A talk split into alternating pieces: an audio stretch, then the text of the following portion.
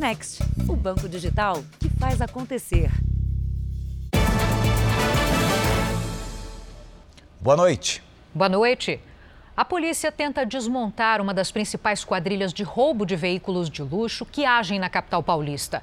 Nos últimos seis meses, esses criminosos mataram pelo menos duas pessoas durante tentativas de assalto. Bom, um dos suspeitos, inclusive, tem uma longa ficha criminal. Ele foi capturado dentro de um hospital.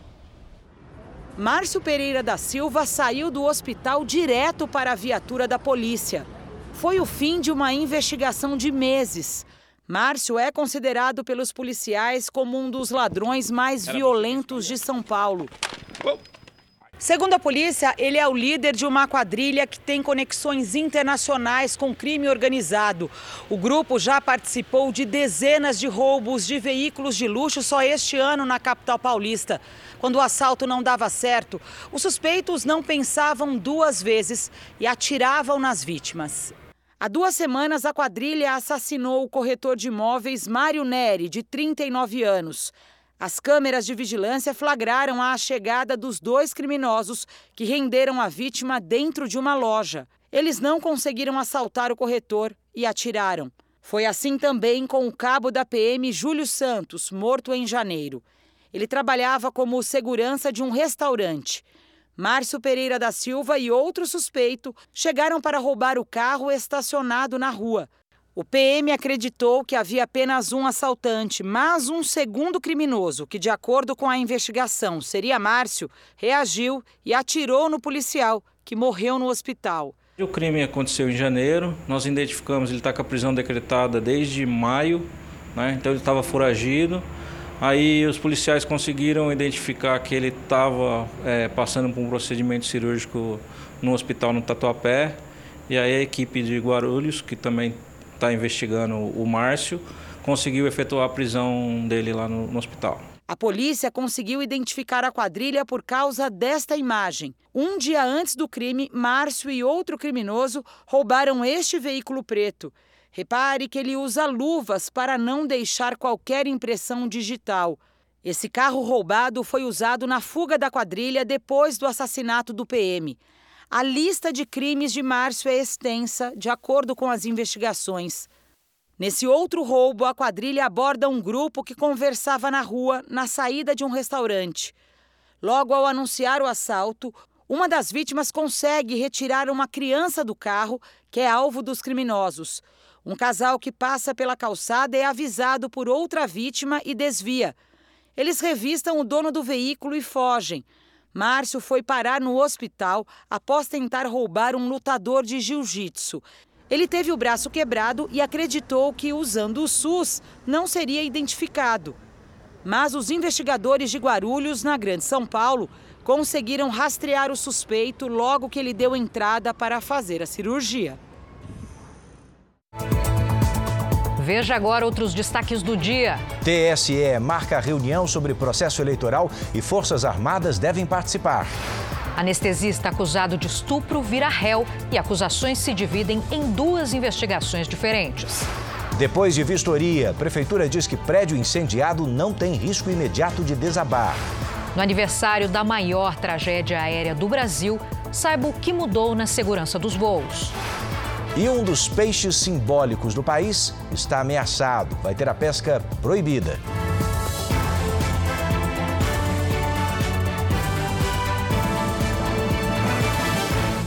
Oferecimento: Bradesco. Entre nós, você vem primeiro.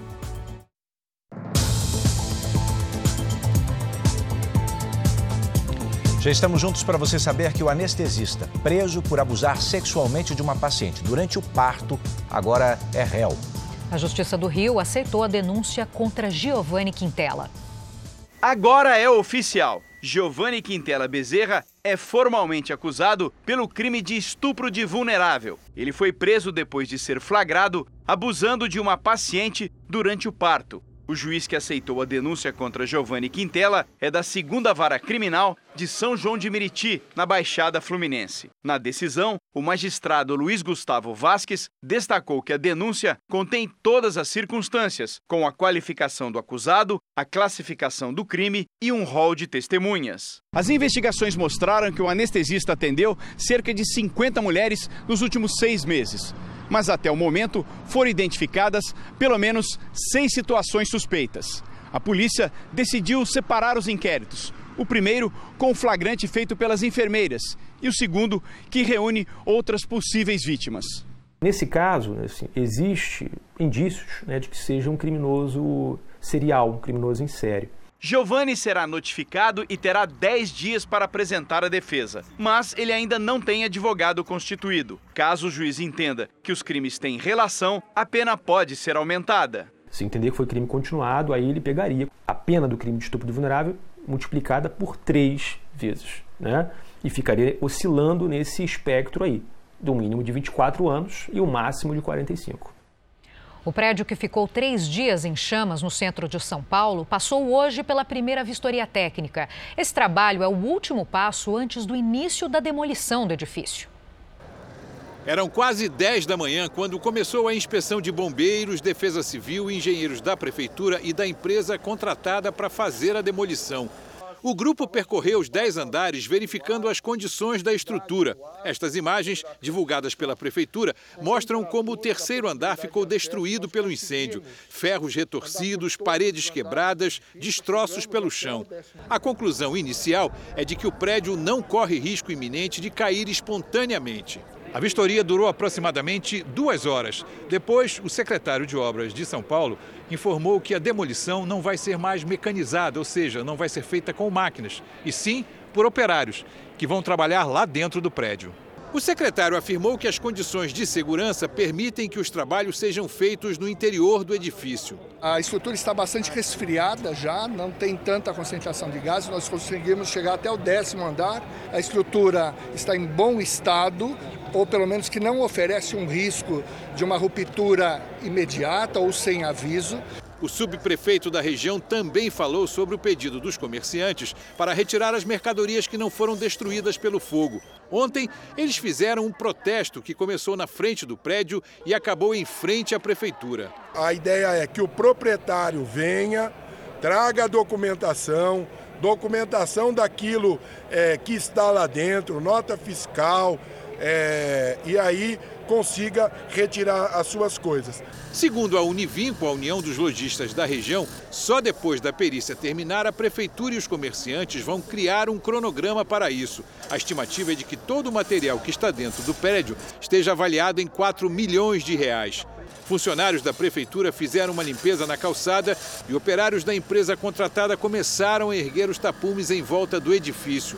A ideia é liberar a rua do prédio para pedestres o mais rapidamente possível. O preço da gasolina nas bombas teve mais uma queda. O valor médio pago pelo combustível é o menor desde setembro do ano passado. Bom, o Rio de Janeiro é o estado onde o motorista sente a maior redução. Gasolina comum a R$ 5,96 o litro. Em 15 dias, o valor do combustível neste posto, na zona oeste do Rio de Janeiro, caiu 19%. Consumidores aproveitaram a trégua. Já deu muita diferença. Eu uso o carro toda semana. Melhorou bastante, melhorou bastante. Não só a gasolina como o gás, né? A gente já está sentindo uma diferença. A redução do preço nas bombas é um reflexo do corte do ICMS, que é um imposto estadual sobre os combustíveis adotado em pelo menos 21 estados e no Distrito Federal. Com isso, de acordo com a Agência Nacional de Petróleo, Gás Natural e Biocombustíveis, a ANP, a média de preço da gasolina no país atingiu o menor patamar desde setembro do ano passado. Nas últimas quatro semanas, o valor teve uma redução de quase 18% em todo o país. Bahia, Goiás, Minas Gerais, o Distrito Federal e o Rio de Janeiro são os estados onde a queda foi mais acentuada. Aqui no Rio, nas últimas duas semanas, fiscais do PROCON percorreram mais de 500 postos para garantir que a redução do imposto sobre os combustíveis chegue até o bolso do consumidor. 76% dos postos reduziram os preços da gasolina e do etanol nas bombas. Na fiscalização, 121 postos foram autuados porque não aplicaram a redução mínima esperada. 139 foram advertidos por falta de transparência nos preços. Depois dessas autuações, os postos ou abaixam o preço, que muitos já fizeram, e outros podem se defender. Essas autuações podem gerar multas que variam de 850 reais aproximadamente até 12 milhões. Entre os caminhoneiros, a nova ajuda aprovada essa semana pelo Congresso Nacional causou reações diferentes. Né? Aqueles que rodam pouco gostaram do auxílio de mil reais pelos próximos cinco meses. Só que para os acostumados a fazerem longos trajetos, o valor não resolve o problema do preço do diesel. A primeira parcela do benefício está programada para 10 de agosto. Caminhoneiro há apenas três meses, o Rubenilson já pensa em desistir. A gente prorroga uma, uma, uma manutenção é, por um motivo que não sobra. Então a gente tem que trabalhar sempre naquele máximo ali, torcendo para que o caminhão não quebre. Ele trabalha por conta própria e diariamente percorre pequenos trajetos. O gasto com diesel, em média, é de 4 mil reais por mês. E com o frete custando muito caro, não sobra dinheiro. Rubenilson é um dos mais de 870 mil motoristas autônomos, ou seja, que trabalham por conta própria, que devem receber o auxílio caminhoneiro no valor de mil reais. O benefício será pago em cinco parcelas, de agosto a dezembro, e é uma tentativa de reduzir os impactos da alta do diesel nos últimos meses. Esses mil já daria para eu trabalhar uma semana, já ajudava aí no óleo, em alguma coisa, pagar a parcela do carro. Terão direito ao auxílio caminhoneiro os motoristas que constam no Registro Nacional de Transportadores Rodoviários de Cargas, o RNTRC. O cadastro deve ter sido feito até o dia 31 de maio. Ainda não está definido como o pagamento será feito. Os detalhes não estão no projeto de lei aprovado na quarta-feira. Os ministérios envolvidos estão trabalhando nisso.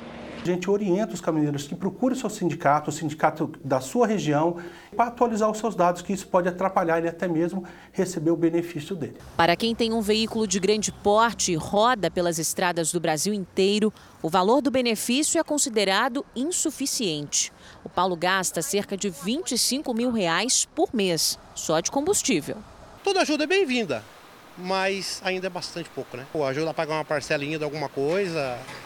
Assim, porque em óleo diesel a gente tem que pegar o frete e já jogar no tanque, é o meu caso. Esse motorista tem 22 anos de estrada, agora não mais com o caminhão dele. Os gastos com diesel e manutenção não compensavam. Por semana eu gastaria uma média de 6 mil reais em óleo, em óleo. É, não estou contando o pneu, essas coisas. 6 mil reais em óleo e ganharia mais ou menos 10 mil reais.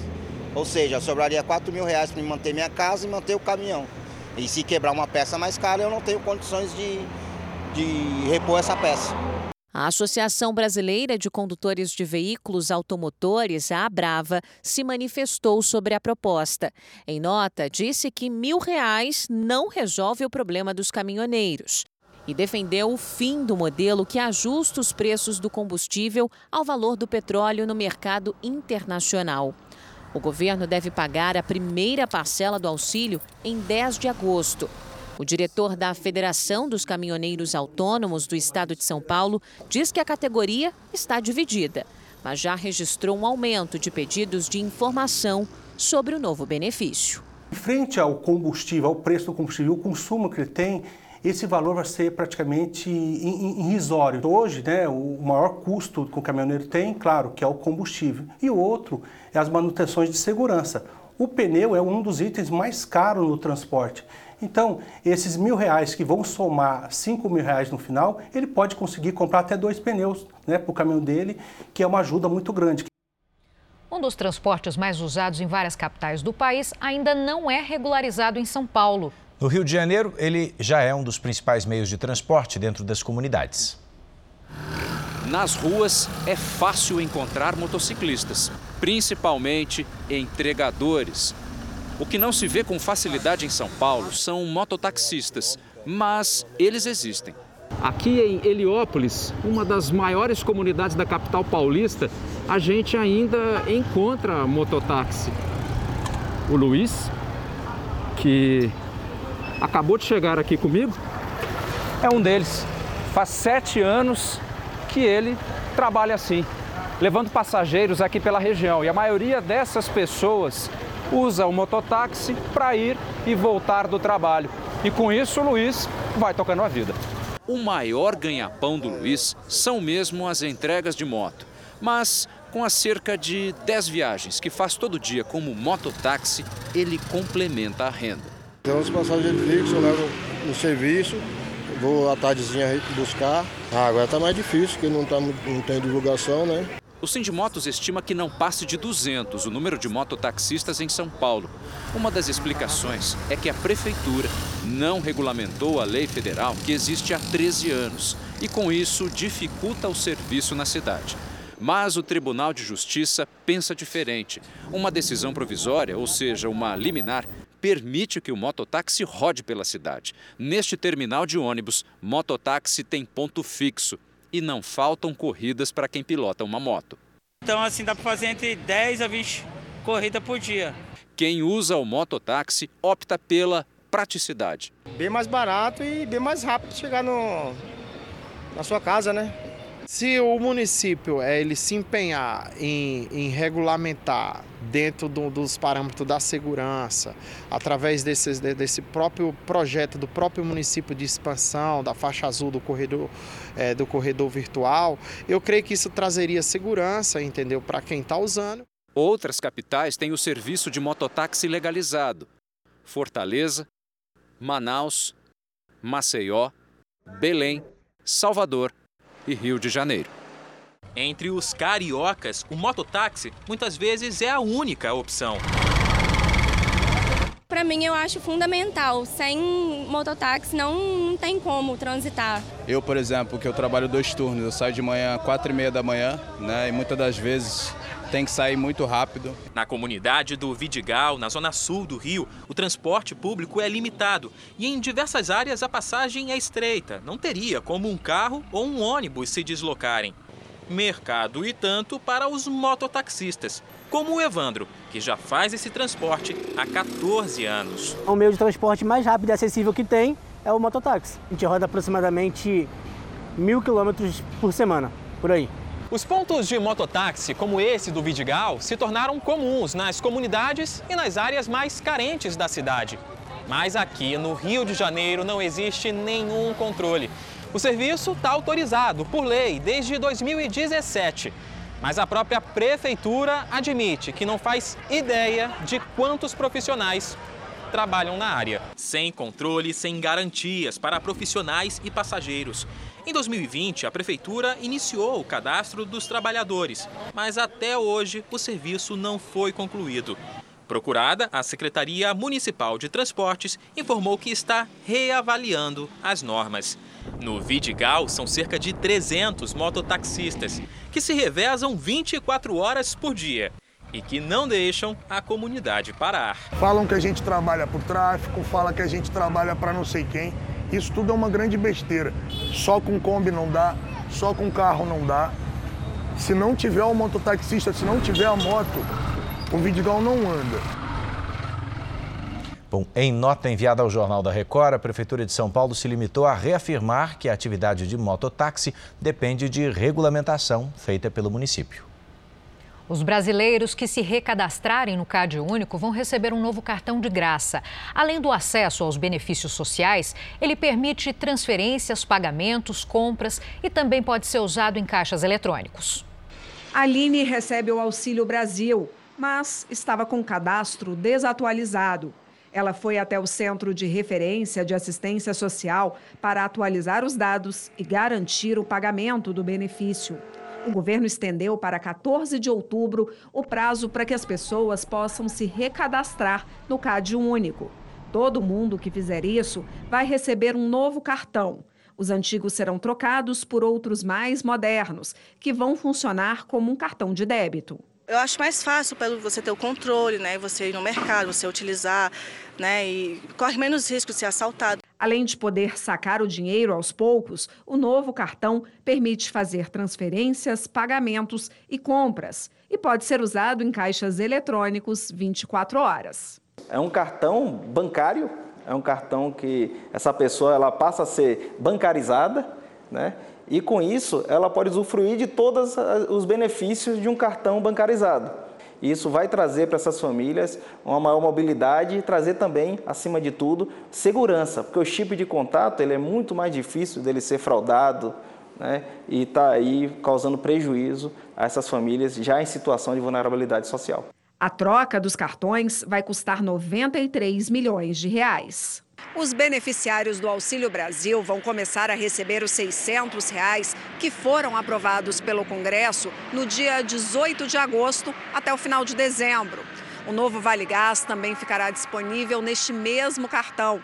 Já os auxílios para caminhoneiros e taxistas vão ser pagos pelos Ministérios da Infraestrutura e do Trabalho. A gente começa por, pela, por quem recebe pela poupança social digital, são 6,6 milhões de famílias que já estão recebendo seu cartão, então mais de 50% dessas famílias já tiveram seus cartões entregues. A gente espera é, que todos estejam entregues até o final do mês. Caso não estejam, pode procurar uma agência da Caixa para buscar o cartão.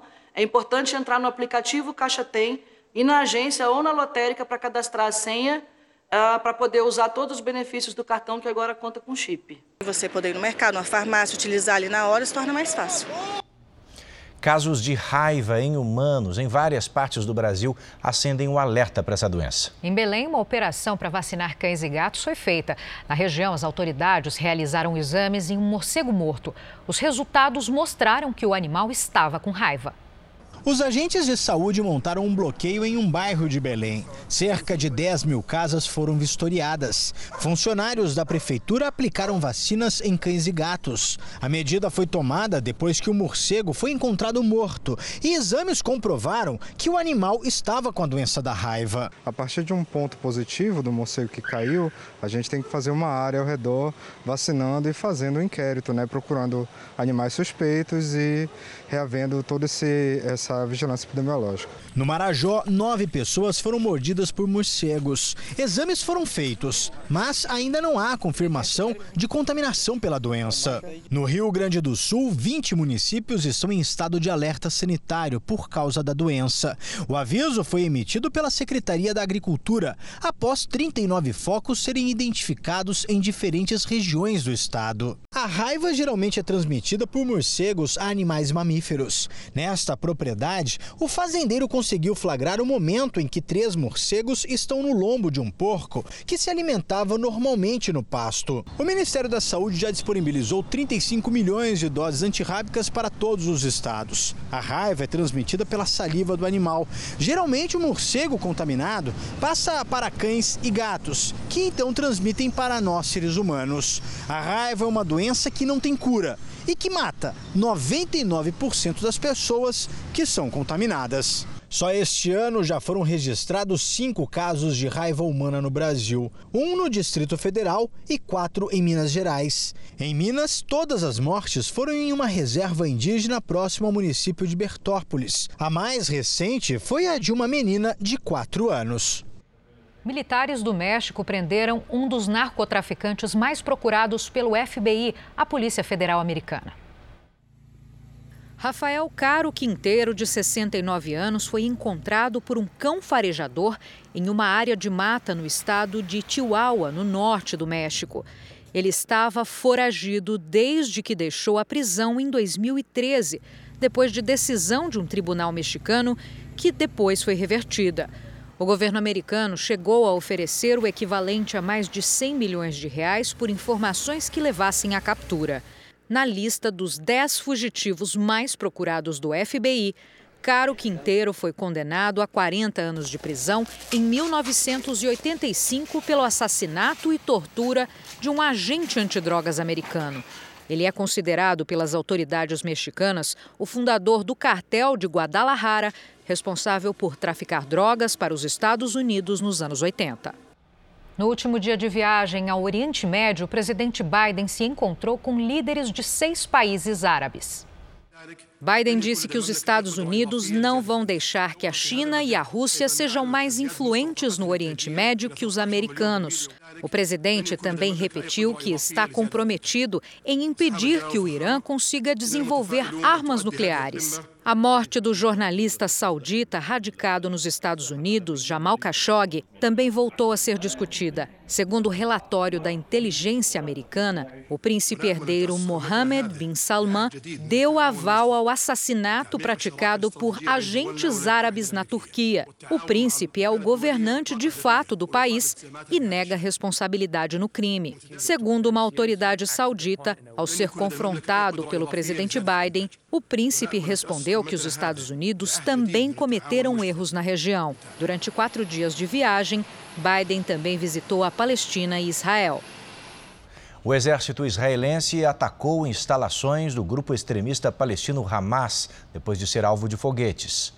Segundo autoridades da Palestina, as bombas danificaram casas, mas não deixaram vítimas. O exército israelense afirma que o ataque foi uma resposta a foguetes lançados primeiro pelo Hamas contra o sul de Israel.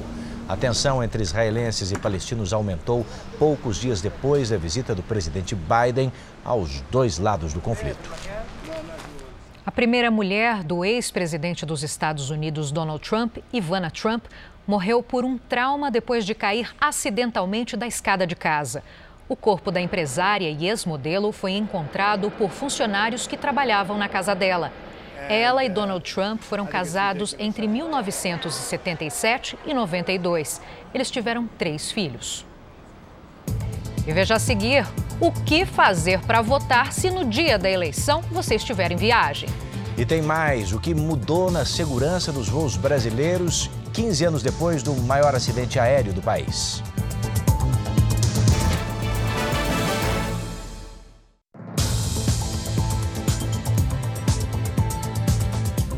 O eleitor que estiver viajando no dia da eleição não precisa perder a oportunidade de votar e pode pedir para votar em trânsito. O prazo começa na próxima segunda-feira. O compromisso do eleitor com as urnas tem datas certas: 2 de outubro no primeiro turno e 30 de outubro no segundo turno. Para garantir o voto, tem gente que evita sair da cidade onde mora no dia da eleição.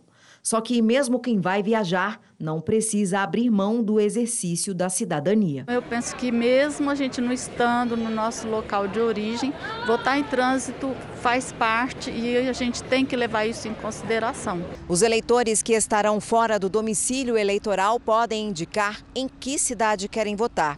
Se a cidade é no mesmo estado onde o título estiver cadastrado, a pessoa pode votar para todos os cargos. Se for em um estado diferente, aí é possível votar apenas para presidente da República. Por mais que nós estejamos fora do nosso estado de origem, é importante a gente procurar é, saber como nós vamos agir, né, para poder manter o nosso direito em dia. Para pedir o voto em trânsito é preciso morar em uma cidade com mais de 100 mil eleitores, ir ao cartório eleitoral com documento com foto. Ainda é possível escolher lugares diferentes para os dois turnos de votação.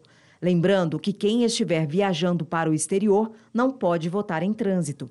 Mas quem tem o título cadastrado em outros países e estiver no Brasil no dia da eleição poderá votar em trânsito aqui. O prazo para solicitar o voto em trânsito é de 30 dias, a contar da próxima segunda-feira. Uma vez feita a indicação de onde você quer votar, não tem mais como mudar. É importante ressaltar também que, uma vez pedido o voto em trânsito, você deverá votar naquele local que foi transferido o seu voto temporariamente. Porque se você desistir da viagem, você vai ter que justificar o seu voto mesmo estando no seu estado. O Tribunal Superior Eleitoral convocou uma reunião para 1 de agosto com as instituições que vão acompanhar as eleições desse ano. A repórter Vanessa Lima está de volta agora ao vivo com todos os detalhes para a gente. Boa noite para você, Vanessa. Boa noite. A reunião faz parte dos procedimentos de segurança da eleição. Foram convidadas 16 instituições com legitimidade para atuar na fiscalização do processo eleitoral, incluindo as Forças Armadas. O encontro servirá para que os técnicos do TSE apresentem informações sobre etapas, métodos, locais e formas de fiscalização. A reunião vai ser no próprio TSE. E o presidente do TSE, ministro Edson Fachin, recusou um convite do presidente Bolsonaro para comparecer comparecer na segunda-feira a um encontro com embaixadores que deve ser aqui no Palácio da Alvorada, onde o presidente mais uma vez deverá falar sobre o sistema eleitoral brasileiro. Faquin alegou que preside a Justiça Eleitoral, que tem o dever de se manter imparcial e que por isso não poderá ir ao encontro. Giovana, Eduardo. Obrigado, Vanessa, pelos detalhes. No noticiário internacional, a Rússia ordenou que as forças do país intensifiquem as operações na Ucrânia. Autoridades ucranianas disseram que 40 civis morreram em ataques russos a áreas urbanas nos últimos três dias. Em Dnipro, a 200 quilômetros da capital Kiev, ao menos três pessoas morreram e outras 15 ficaram feridas depois de uma série de bombardeios. Uma escola acabou destruída. A Rússia disse que os ataques tinham como alvo uma fábrica militar. Em Odessa, no sul da Ucrânia, o exército russo lançou um ataque com mísseis contra um armazém da cidade, provocando um incêndio. Ninguém ficou ferido. Enquanto isso, os dois países se aproximam de um acordo para retomar a exportação de grãos da Ucrânia e reduzir a crise alimentar mundial. Cerca de 20 bilhões de toneladas de alimentos estão bloqueados em portos ucranianos. E veja agora os destaques do próximo Domingo Espetacular. Quem é o anestesista flagrado abusando de uma paciente durante o parto? Os depoimentos das mulheres que só agora começam a descobrir o que pode ter acontecido enquanto davam à luz. A gente conversou com Marilene Saad. Ela fala sobre a polêmica de ter interrompido uma entrevista do marido, Estênio Garcia, e explica por que fez isso. Ele perdeu os dois braços depois de ser atingido por uma descarga elétrica. Passou por um transplante revolucionário e vai contar como é que foi abraçar a mulher pela primeira vez. Sabe o que a modelo Luma de Oliveira tem em comum com essa família? Eles são amigos da onça. A gente mostra como é a vida de quem ajuda a salvar esse símbolo do Brasil. Guilherme Arantes se apresenta em um dos palcos mais famosos do mundo.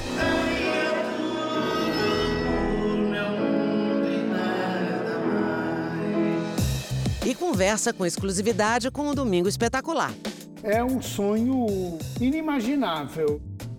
É no Domingo Espetacular, depois do Canta Comigo Tim.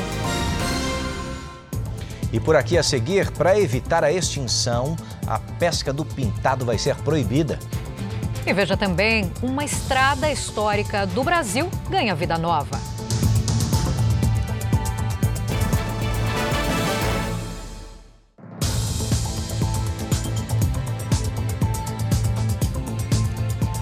Planos de saúde agora estão obrigados a cobrir qualquer terapia para o tratamento de pessoas com autismo. Mas depois da decisão da ANS, muitos planos aumentaram o valor da mensalidade em até 80%. Uma decisão do Superior Tribunal de Justiça garante às operadoras de planos de saúde o direito de oferecer assistência médica apenas de acordo com os itens que fazem parte do chamado rol taxativo, uma lista específica de medicamentos e procedimentos. Mas a Agência Nacional de Saúde aprovou uma ampliação das regras de cobertura para usuários com transtornos de desenvolvimento, entre eles os autistas. A partir desta decisão, a cobertura para qualquer tipo de tratamento para estas pessoas passou a ser obrigatória. O problema é que, ao mesmo tempo, houve o reajuste anual das mensalidades dos planos de saúde. E, em alguns casos, esse reajuste foi de quase 80%. Alessandro é pai do Nicolas e Fábio é pai do Arthur. As duas crianças são autistas. Eles reclamam que o alto custo dos planos inviabiliza a continuidade do tratamento dos filhos. Pagava 389 e agora foi para 690. Não tem condições de pagar. O Nicolas, além das terapias, ele faz uso de medicações, né? ele faz uso de fraldas geriátricas também. Então, esse aumento, para mim, fica totalmente fora da minha realidade atual, né? Esta clínica é especializada em tratamento para autistas. De acordo com os médicos, esse tipo de trabalho não pode ser suspenso. A criança parar o tratamento pode levar a uma perda do que foi adquirido. Então a criança regride muito fácil e depois tem que recomeçar. Pessoas que tinham terapias frequentes, por exemplo, os autistas, eles iam para a clínica todos os dias. Durante a pandemia, eles ficaram muito tempo sem ir para a clínica, então não teve esse custo. Então não, se justifica esse aumento. Fazer o advogado pode pedir uma liminar para que a pessoa passe a pagar um valor reduzido e não precise desembolsar esse reajuste é, abusivo. Né? Em Goiânia, a prefeitura tem fiscalizado parques da cidade que são alvo de um furto diferente.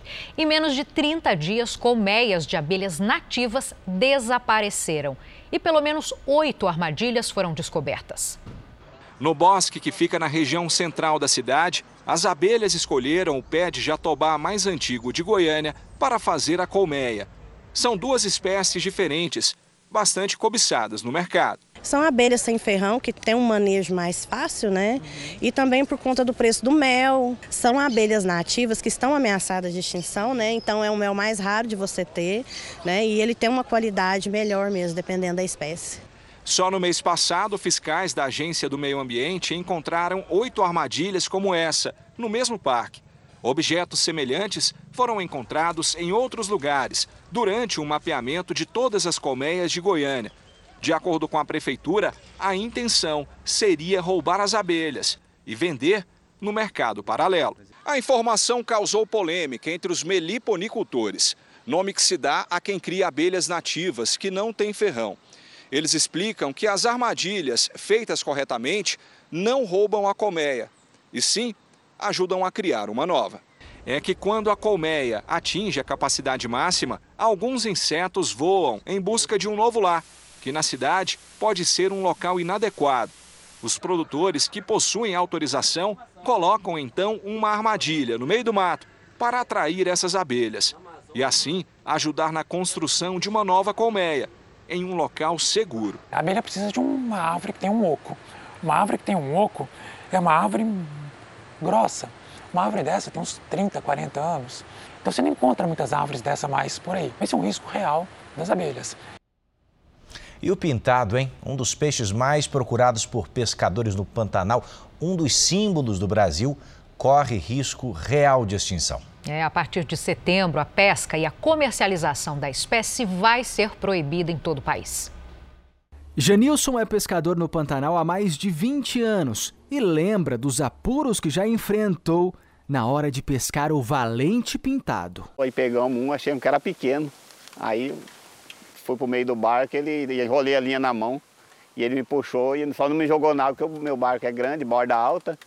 Eu bati com o peito no barco até a linha desenrolada da mão. O pseudoplatistoma corruscans, esse animal de nome difícil é o pintado, um dos peixes mais populares do Pantanal e atração da pesca esportiva. De médio a grande porte, o pintado pode passar de um metro e meio de comprimento e pesar mais de 40 quilos. A carne é bastante apreciada. Por isso, flagrantes como esses, feitos pela polícia, não são raros. Pescado em excesso, acima do limite estabelecido por lei no Pantanal.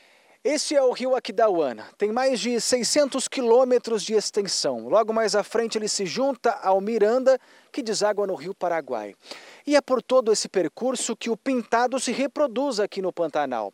Segundo o Ministério do Meio Ambiente, o peixe entrou na lista de animais ameaçados de extinção por conta da redução da população, que vem diminuindo ano após ano e pode até desaparecer. A análise técnica foi feita pelo Instituto Chico Mendes, que aplica critérios internacionais para avaliar o risco de extinção dos animais. A proibição da pesca e comercialização do pintado começa a partir de setembro e vale para os rios de todo o país. Em Mato Grosso do Sul, o Instituto de Meio Ambiente solicitou ao governo federal dados que comprovem a escassez do pintado no Pantanal e solicitou uma análise da Embrapa sobre o risco de extinção do peixe no estado. Houve a diminuição dessas espécies em outros lugares do país, portanto, o que a norma ela estabelecer é o que nós da Polícia Militar Ambiental teremos que cumprir efetivamente. Para esse especialista no comportamento de peixes, a proibição de hoje é pensando na permanência da espécie para o amanhã. Há uma certa dificuldade em perceber os rios e os nossos eh, ambientes aquáticos, de um modo geral, como ambientes vivos que detêm biodiversidade. Isso é um caminho que a gente tem que trabalhar muito né, para que aquilo seja, então, é, tenha uma resposta técnica adequada. De um peixe tipicamente brasileiro para um estrangeiro que também faz sucesso por aqui. Uma tempestade de neve entre o Chile e a Argentina está deixando o país sem salmão. Bom, por causa do desabastecimento, o preço do salmão aumentou 30%. A nevasca que atinge a fronteira do Chile com a Argentina há 10 dias já é considerada a mais severa e longa da última década.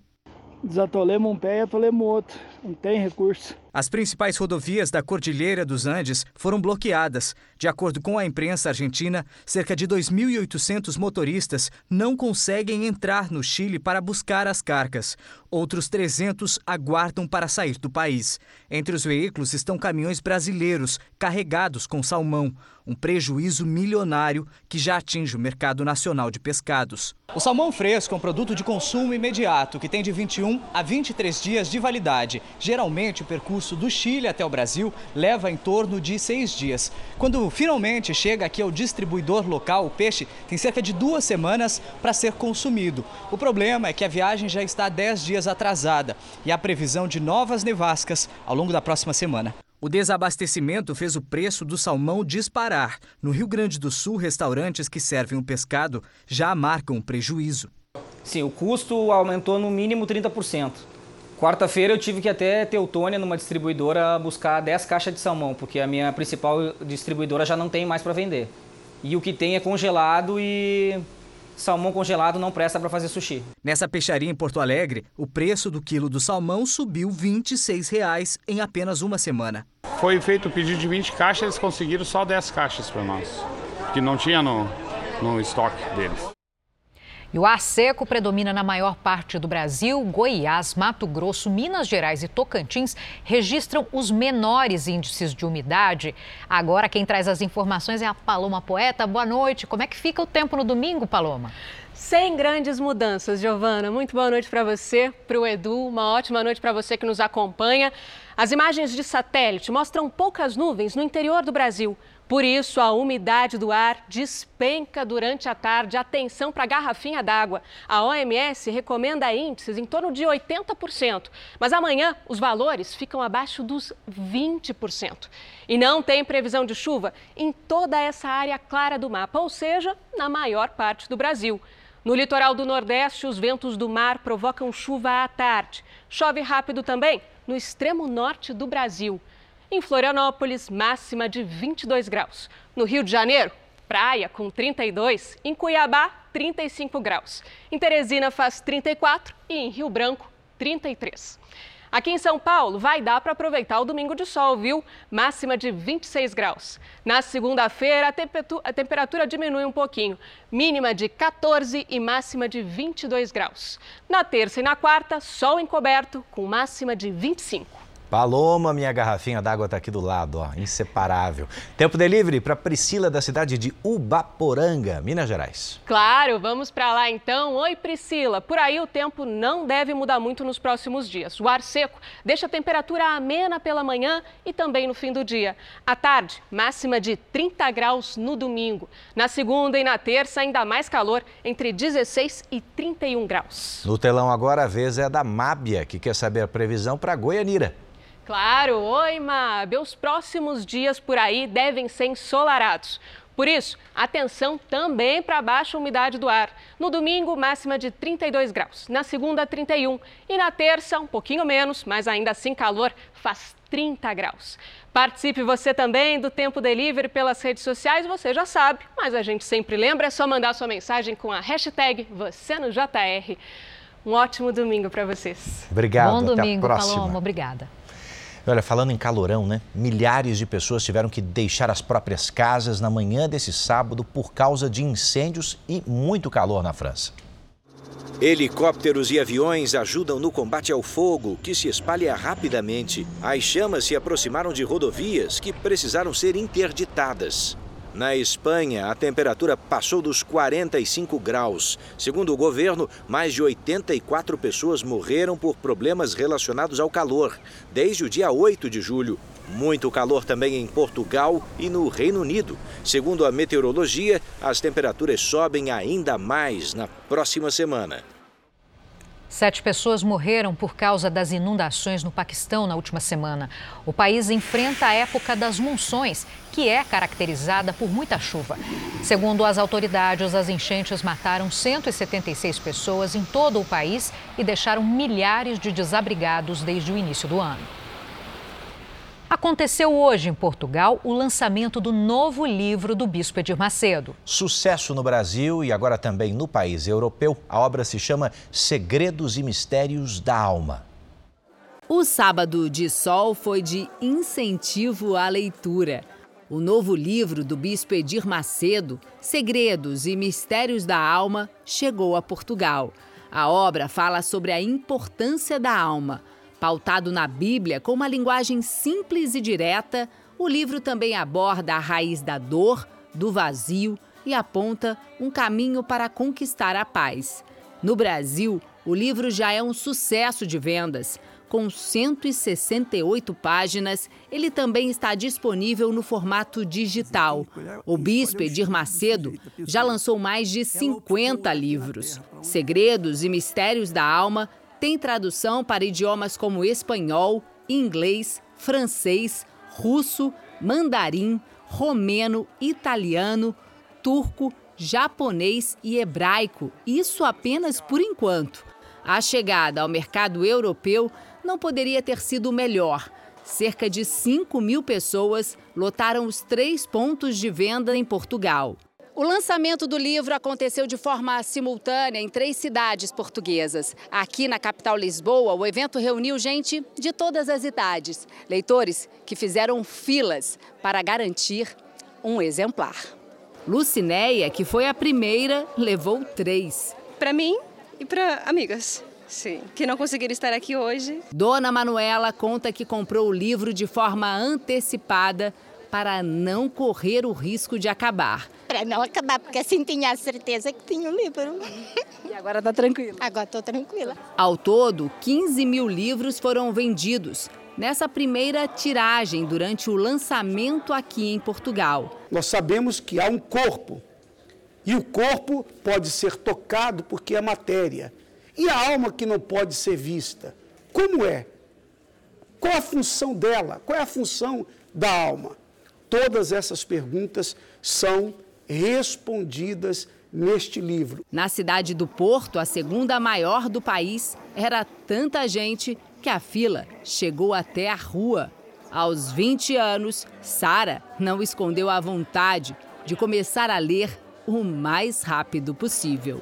Este livro é um livro muito especial, é um livro que acho que nunca mais vai ver algo tão, tão inédito. Mistérios da Alma é algo que nunca se viu no mercado, não é? Então é uma prioridade para mim, uma honra poder estar aqui a receber este livro para poder ler. Eu acho que não vou ler, eu vou devorar este livro num instantinho, na verdade. Futebol, Barcelona chegou a um acordo com o Bayern de Munique para contratar o polonês Robert Lewandowski. Aos 33 anos, o atacante venceu o prêmio FIFA de melhor jogador do mundo duas vezes, em 2020 e 2021. A imprensa especula que, para ficar com o jogador, o time espanhol vai desembolsar pelo menos 245 milhões de reais. Esse é um dos destaques do portal R7. Para ler essa e outras notícias, acesse r7.com. Olha, em setembro agora serão comemorados os 200 anos da independência do Brasil. Que tal então percorrer o mesmo caminho que Dom Pedro I fez quando subiu do litoral até São Paulo? Bom, esse é um dos atrativos do Parque Caminhos do Mar. Isso sem falar da beleza da Mata Atlântica e dos monumentos históricos ao longo da Estrada Velha. Delicadas pinceladas preenchem o mar gasto pelo tempo. O mapa do estado de São Paulo, estampado no azulejo, foi pintado há 100 anos e restaurado pela primeira vez na década de 80 do século passado, pelo pai, avô e tio do Marcelo. Naquela época, ele tinha só 9 anos. Eu estava do outro lado, sentado, quando meu pai trazia é, eu para trabalhar com ele na, na época, né? Eu, eu, ficava vendo, né? E eu falava, poxa vida, um dia eu quero estar lá, né? E após 41 anos, estou aqui, né? Restaurando essa, essa obra de arte. O painel faz parte de um dos monumentos mais importantes da Estrada Velha, ou Caminhos do Mar, primeira ligação para veículos entre a capital paulista e o litoral. Esse é o antigo pouso de Paranapiacaba, construído em 1922, em comemoração ao centenário da independência do Brasil, com paredes de pedra e argamassa. A Jaine usa peneiras e um microscópio para descobrir a receita exata do material usado 100 anos atrás. A gente tenta entender essas propriedades físicas da argamassa para depois replicar no edifício. No processo de restauro, eles tentam preservar o máximo possível as características originais. Essa madeira foi muito deteriorada com o tempo, mas quase metade da estrutura do telhado pôde ser reutilizada na obra de recuperação. A gente conseguiu conservar por volta de 40% da madeira. Original. Original. Nos 8 quilômetros de extensão da Estrada Velha, há nove monumentos, todos construídos em comemoração à independência e que agora estão sendo restaurados. O restauro não é uma obra simples, ele é uma intervenção com grande caráter científico.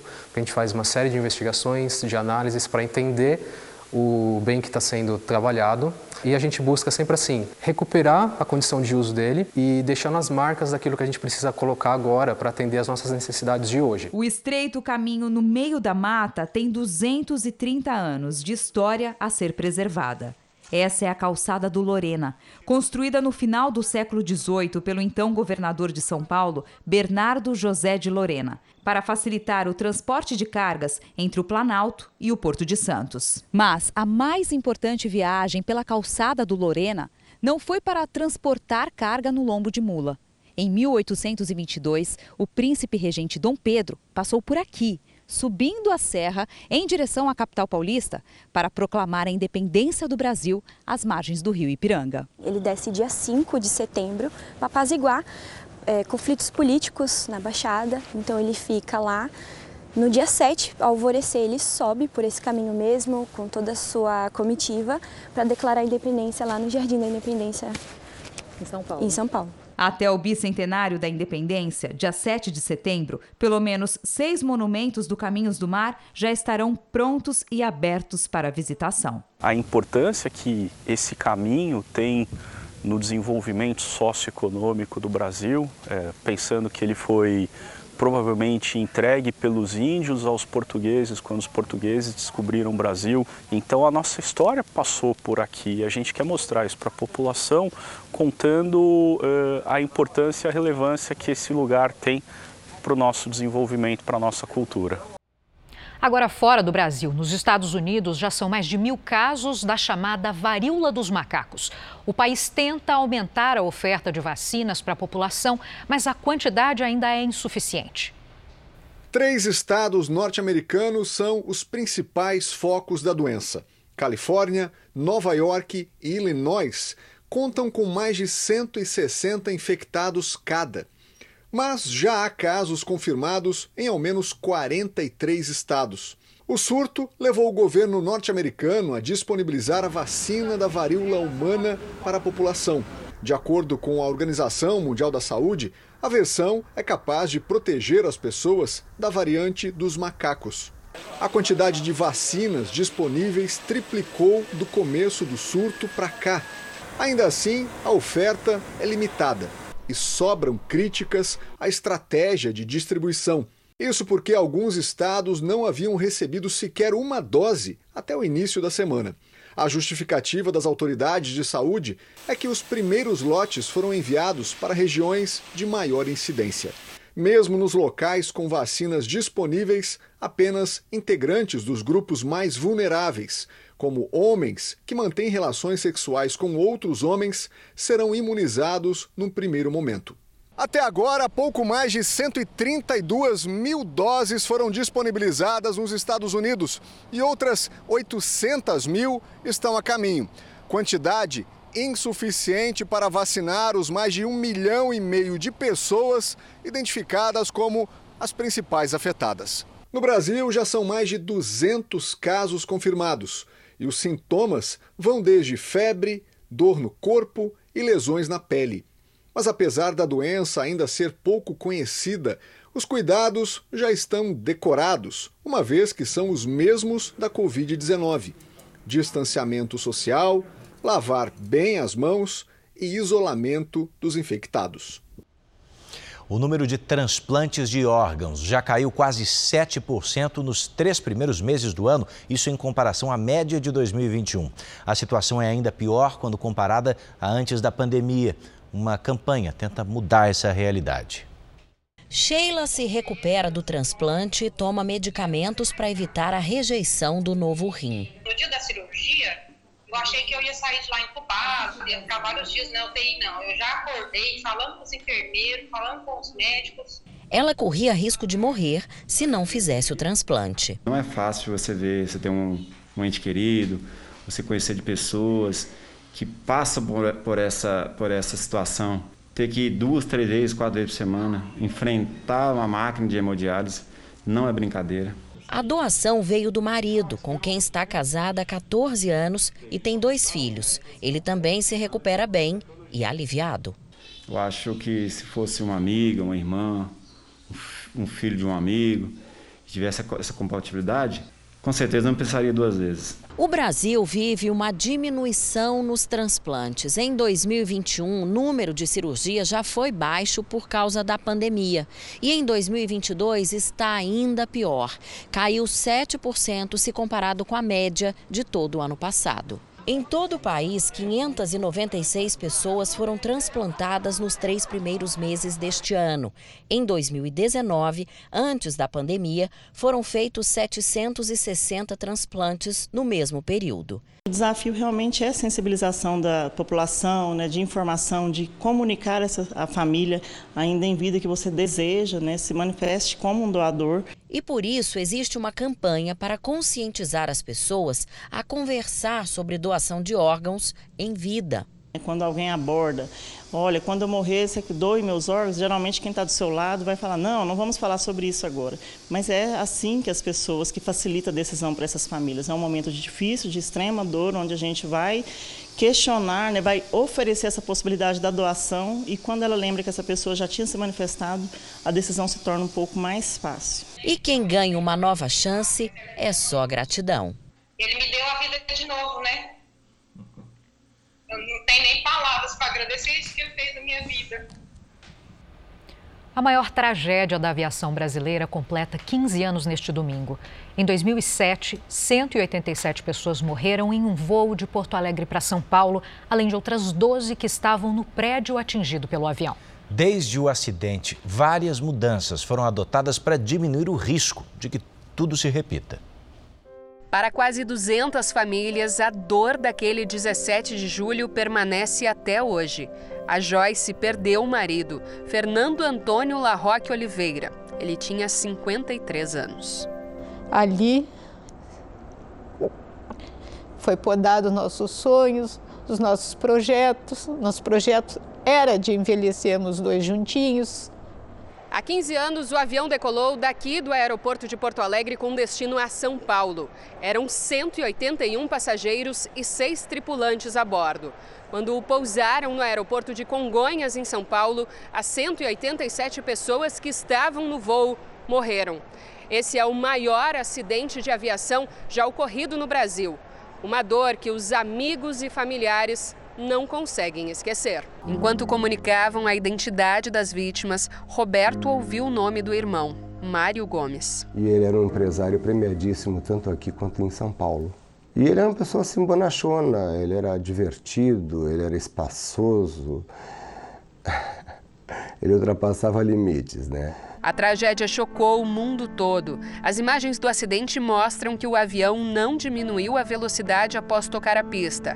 A aeronave passou pelo gramado e pelo pátio de manobras do aeroporto, deslizou e invadiu a Avenida Washington Luiz, colidindo com o edifício da TAM Express.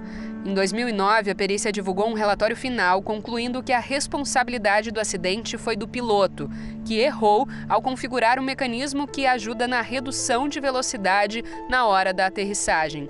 Houve também irregularidades na pista e na gestão do voo. Por isso, em 2011, o então diretor de segurança de voo da companhia, a ex-diretora da Agência Nacional de Aviação Civil e o vice-presidente de operações da empresa aérea foram denunciados por homicídio doloso, quando existe intenção de matar. Em 2015, os três réus foram inocentados. Em São Paulo, os nomes das vítimas estão em ordem alfabética por toda a mureta da praça. Hoje, uma homenagem aos que morreram no voo JJ 3054, um espaço de recordação e também de lazer para moradores e visitantes da região. Eu estava indo da aula, aí tinha uma televisão no, no, numa lanchonete e foi na hora que estava acontecendo, né? Foi bem tenso aquele dia. Eu, as pessoas correndo aqui. No momento do pouso, chovia muito e os pilotos não conseguiram parar o avião. Um quinto dos acidentes aéreos do mundo ocorre por motivo parecido. A aeronave ultrapassa a extensão da pista. O maior acidente aéreo do Brasil virou um marco não só para a história da aviação no país, mas principalmente um trauma para familiares enlutados, pessoas que perderam amigos e parentes no acidente. Para quem trabalhava aqui no aeroporto de Congonhas no dia 17 de julho de 2007, uma data impossível de apagar da memória. A equipe do perito em aviação civil, Daniel Salazans, na época supervisor da torre de controle, conta como foi conviver com a tragédia, as tentativas de resgate com um dos mais importantes aeroportos do país em plena operação. Nós tínhamos que manter todo o equilíbrio emocional para dar assistência às outras aeronaves que estavam ainda em procedimento de aproximação. E nós tivemos essa triste né, percepção, realidade de estar trabalhando e o avião ali, nosso lado, ainda em chamas e com aquela situação do tráfego aéreo em ação. O acidente mudou protocolos, fez aumentar medidas de prevenção. Desde 2007, o aeroporto passou por várias obras e adequações seguindo recomendações do CENIPA, o Centro de Investigação e Prevenção de Acidentes Aeronáuticos. Redução no número de voos, mudança no pavimento, aumento na área de escape com tecnologia de ponta, que reduz a velocidade caso a aeronave ultrapasse o limite da pista. E assim, Congonhas passa a ser o primeiro aeroporto da América Latina a adotar tecnologia semelhante para redução do risco de acidentes, como o ocorrido em 2007. Esse acidente trouxe, como todos os acidentes, infelizmente, né, que são os ensinamentos. Treinamento, eu tenho notícia que houve sim uma melhora no treinamento dos pilotos em relação a, a procedimentos. O piloto que opera aqui, principalmente de aeronaves grandes, né, ele precisa ser perito para evitar um acidente. Tem que evitar o erro. Para corrigir, ele terá poucas, é possível, mas ele terá pouco tempo e espaço para isso. O Jornal da Record está terminando. A edição de hoje na íntegra e também nossa versão em podcast estão no Play Plus e em todas as nossas plataformas digitais. Fique agora com os melhores momentos de todas as garotas em mim. Boa noite para você. Eu te encontro amanhã no Domingo Espetacular. Boa noite e até lá.